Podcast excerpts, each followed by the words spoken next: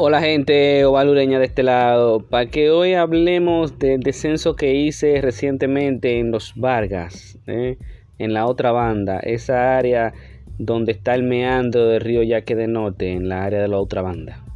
No es mi primera vez, pero lo que encuentro cada vez que subo o bajo a esa área es cada vez más diferente y son cosas que increíbles de creer. Para que me entienda, donde está el cementerio Jardines de Recuerdo en esa área de otra banda, es la parte de atrás que vamos a andar. Con dicho paso, ya yo lo andé. yo, lo anduve, disculpen mi léxico. Ustedes saben que toda esa área también tiene historia, porque es donde se desarrolla la guerra que termina en Rafael.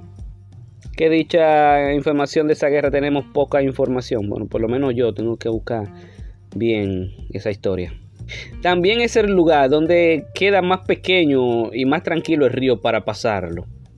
En fin, en mi denuncia en la voz del yaque, yo había denunciado que la y que Indri soltaba la basura con todo, todo ese plástico que se acumula ahí en la otra banda, que hemos visto de imágenes, todo eso ellos agarraban a eso de las 6 de la tarde y abrían la compuerta.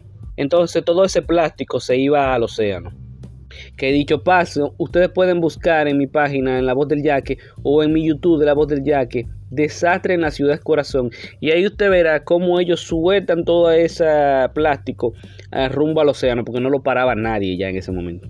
Pero un porcentaje de, esa, de ese plástico se queda en ese meandro de los Vargas. Y de eso específicamente es que vamos a hablar. Yo no me, vea, no me había atrevido a entrar porque siempre ando solo, mm, así sucesivamente. Entonces, esta vez tuve la oportunidad, no vi muchas personas ahí. Y esta vez tuve la oportunidad de entrar. Y usted ve en mi Instagram lo que yo acabo de tomarle imágenes y hice un video ahí hay toneladas de basura ahí debajo, toneladas de plástico. Tienen que ahí de ahí sacamos, mire, yo creo que ahí está Rafael segundo. Parece que años y años de soltar la presa, con soltar toda esa basura, se ha acumulado ahí en el meandro, en esa parte de los Vargas. Estamos hablando literalmente de los 300 metros de los Vargas, que ya no son 300 metros, ahora son 30, pero tiene toda esa parte con plástico es más, para más explicarle, toda esa isla que se ve detrás de la presa, la otra banda, todo ese verdor está lleno de plástico.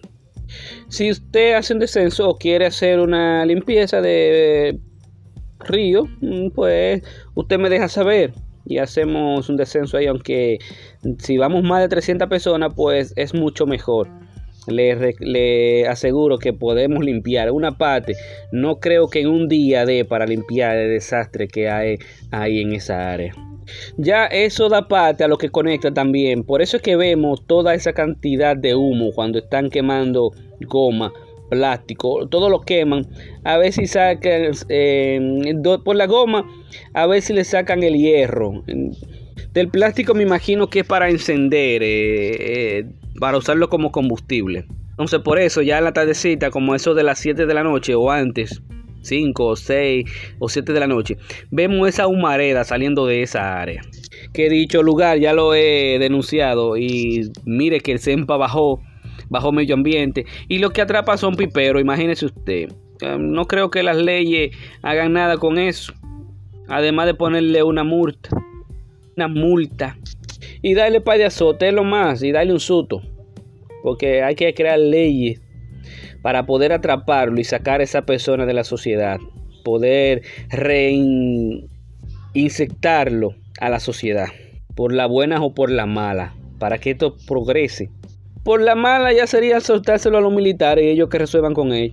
Con ese tipo de personas. Pues bien, gente, este ha sido todo aquí para hablar de ese descenso en la área de los Vargas. Si usted quiere hacer una limpieza o quiere visitar el área con algún día, me deja saber. De lo contrario, entonces las pruebas están en mi Instagram, en la botella, que ahí usted verá el desastre de plástico que hay ahí. Hablamos después, señores. Nos vemos.